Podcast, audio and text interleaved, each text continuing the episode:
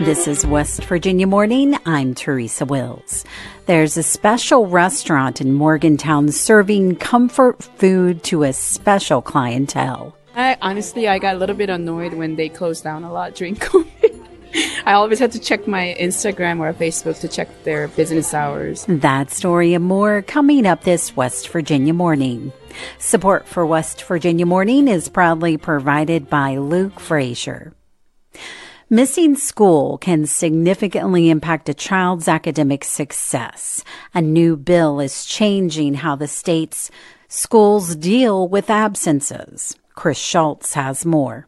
Chronic absenteeism is defined as missing 10% of the school year or more, which amounts to 18 days. State Superintendent Michelle Blatt told the Senate Education Committee Thursday a third of all students in West Virginia are considered chronically absent, reflecting a rising national trend. When you're missing one, two, three days a month, you're not only getting behind yourself, but the, our teachers are having to struggle to catch that child up. So it has a huge impact on the achievement, really, of all students in the school. Senate Bill 568 changes the focus from counting truancy and unexcused absences to a multi tiered system of support with emphasis on all absences.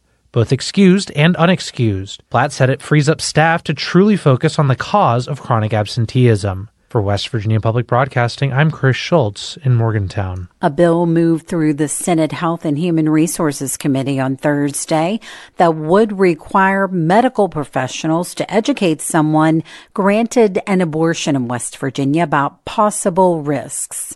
Emily Rice has more.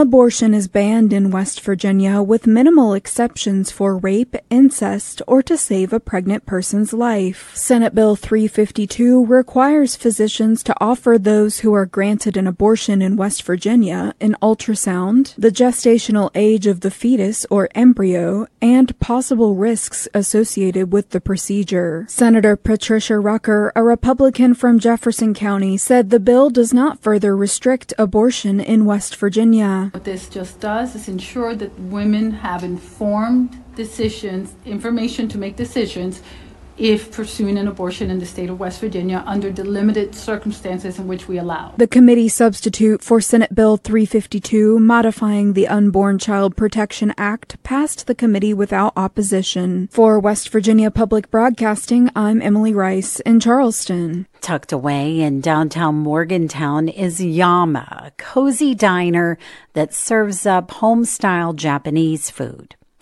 Since the 1990s, Japanese students have come there to share their common language and culture with the staff. It's also a place of comfort and connection for everyone. Folkways reporter Lauren Griffin has this story. As you walk into Yama, the workers greet you with a warm smile. Hey, I'm doing great. How are you doing? The restaurant invites you to slow down and spend some time connecting. You can grab a manga comic to read or enjoy the Japanese TV playing in the background. The food here is different from what you typically find in nearby Japanese restaurants.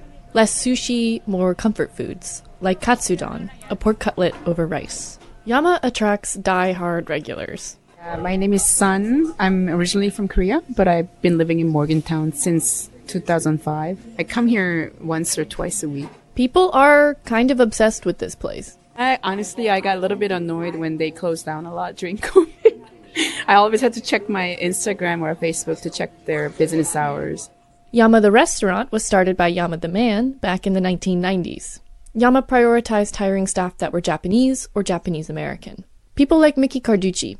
She's from Osaka, Japan, and has been working at Yama for years. She loves the food, especially the teriyaki tofu. So crispy and it's like melty tofu in the middle. So teriyaki tofu isn't uh, what Japanese people eat. That's his creation. Yama's creation. Yama was a trained chef, but he wanted to run a more casual restaurant. In Japan, he operated a bar that attracted university students, just like the spot he created in Morgantown. About half the workers are students. Carducci's son, Hugo, recently started working at Yama with his mom. It's funny. There's uh, sometimes, especially like when I was being trained as a server, she would not like yell at me, but kind of scold me a little bit if I didn't do things right. Hugo says growing up, he rarely met other Japanese people. The Japanese community in West Virginia is very small. I moved to uh, Greenbrier County, Lewisburg. A lot of people there have never seen an Asian person before. People saying like, are, like, are you, are you Chinese? And I'll say like, no, I'm Japanese. It's like, oh, like, it's the same thing. Hugo's now a student at West Virginia University down the street.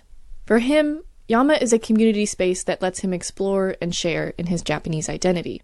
Actually, the other day, um, someone came in and just like ordered all in Japanese and we had an entire conversation in Japanese. It was like 10, 15 minutes. We're one of the only places here in Morgantown that can offer that. I used to be a regular. I studied Japanese at WVU, and I would hang out at Yama's for hours with friends, like Kaoru Shirashi. I called him up recently, and he told me how he felt when he first arrived in Morgantown. It's just nothing there. I was a little bit afraid. But Yama became a comforting place for him and other Japanese students at WVU. It reminded them of home. I feel like uh, I'm in Japan, even though that in Yama restaurant in West Virginia. And Yama-san himself was a big part of that. He would remember customers and sometimes bring you a little treat, like mochi ice cream. If you go one time, he knows customer's face. Next time when you go, surprisingly, he noticed us and with name. But Yama-san's not at the restaurant anymore. He retired a few years ago and moved back to Japan. Now there's a new owner.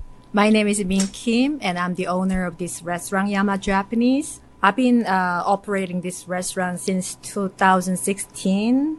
Before Min took over, she had never worked in a restaurant. Her primary focus was raising her daughter. But she heard from a friend that Yama was looking for help. Min needed a job, and Yama needed a successor, even one that didn't know much about running a restaurant. So basically, no experience at all, but I learned and then trained by Mr. Yama. He always complained about me. This is not house kitchen. Me, no, this is business. You can't do this way, do that way. Min apprenticed with Yama-san for four years, learning his recipes and the ins and outs of the kitchen. The most challenge dish was tempura. Because Yama-san, he graduated uh, from culinary school. I don't, I don't know, his body and especially hands are very different. So he can't even touch the hot boiling oil, which I cannot do it. Min is a trained cook now and has perfected all of Yama's dishes. But she's not Japanese. She's Korean. Some customer they know I'm Korean, so they ask, "Why don't you add some Korean to your menu?" But I just want to keep Yama as a Japanese in a home style restaurant. Min says her apprenticeship with Yama-san was more than just learning recipes. She was also becoming part of a family. Yama itself, it has its own energy, like in a living creature. It's just not a place. Papering the corner of the restaurant are postcards, letters, and doodles from customers expressing their love for Yama, its food, and its people.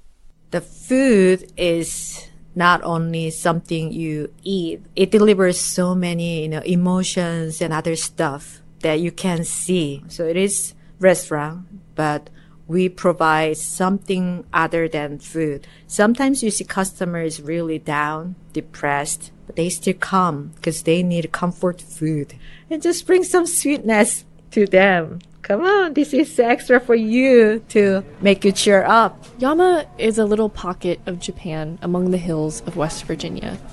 Many who come here simply mm. love the food, but there are also hidden depths in a bowl of Yama's ramen. For Inside Appalachia, I'm Lauren Griffin in Morgantown, West Virginia. To hear that story again and more, listen to Inside Appalachia Sunday mornings at 7 and Sunday evenings at 6 on West Virginia Public Broadcasting. This is West Virginia Morning. I'm Teresa Wills. It's 752.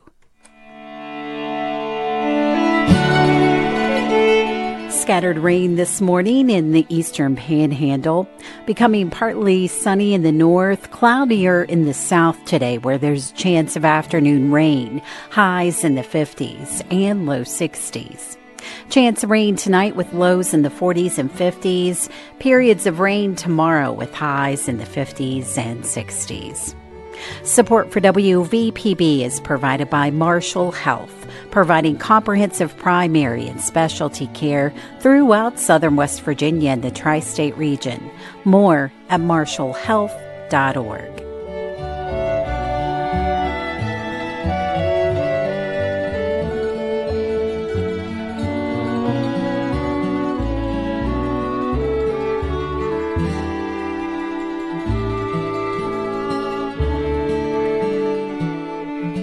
Our song of the week comes from Robbie Fulks, whose witty yet sophisticated songs have captivated our audience for years.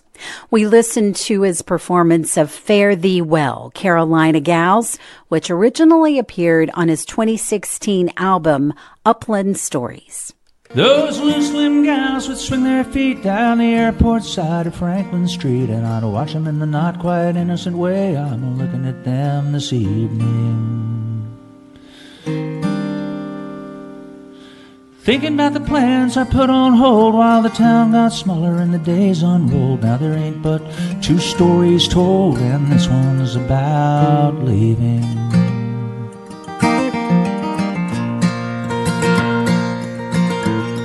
I remember Katie, then Rosalie. I was pressing my luck when I tried for three. Some shrink from a shameful deed, me I do it gladly.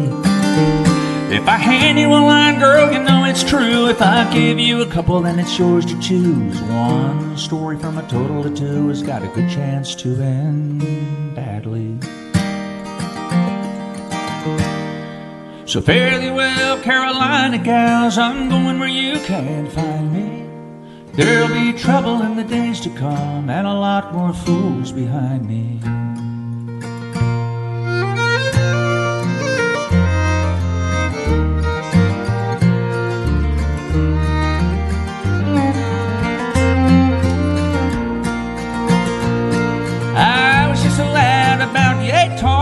Sniffing that glue in the Northgate Mall, down where the anchormen say you all in kindness is a show for strangers. All them B school boys and old hippie men sweating in the sun to no clear end. I made a medium to poor boyfriend and a pretty good house painter.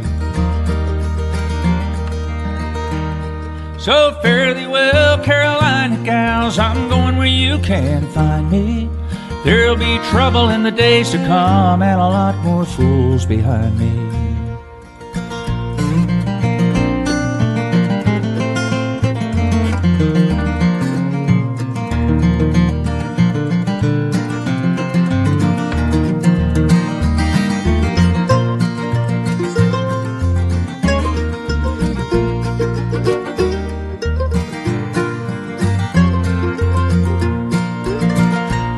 His home, Dad's heart couldn't be hewn like a simple phrase in a well made tune. Well, stack of Leo sound good on the moon. You don't need a cane chair or a hound dog.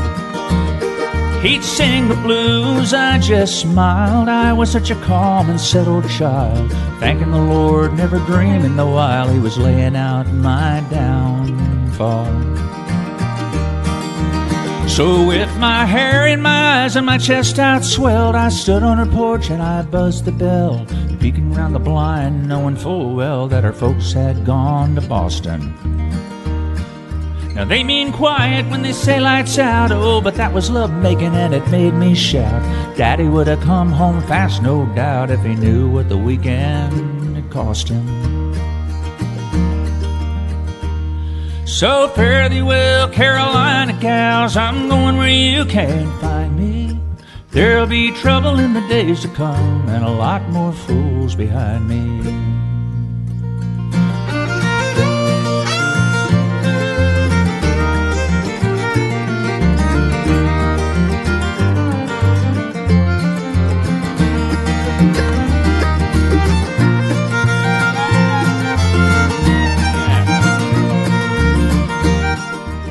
Was Robbie Fulks performing Fare Thee Well, Carolina Gals on the Mountain Stage. To hear the full performance and more, tune in this Saturday at 6 and Sunday at noon right here on West Virginia Public Broadcasting. West Virginia Morning is a production of West Virginia Public Broadcasting, which is solely responsible for its content. You can keep up with the latest West Virginia news throughout the day on our website, wvpublic.org. Support for our news bureaus comes from Shepherd University.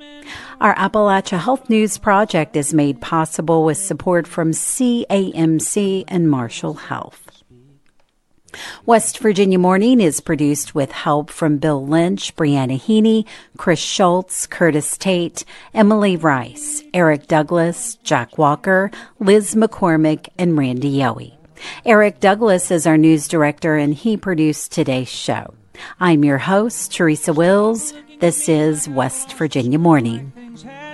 Where they led to with a house half gone to kudzu, I'd be lucky to get a clunker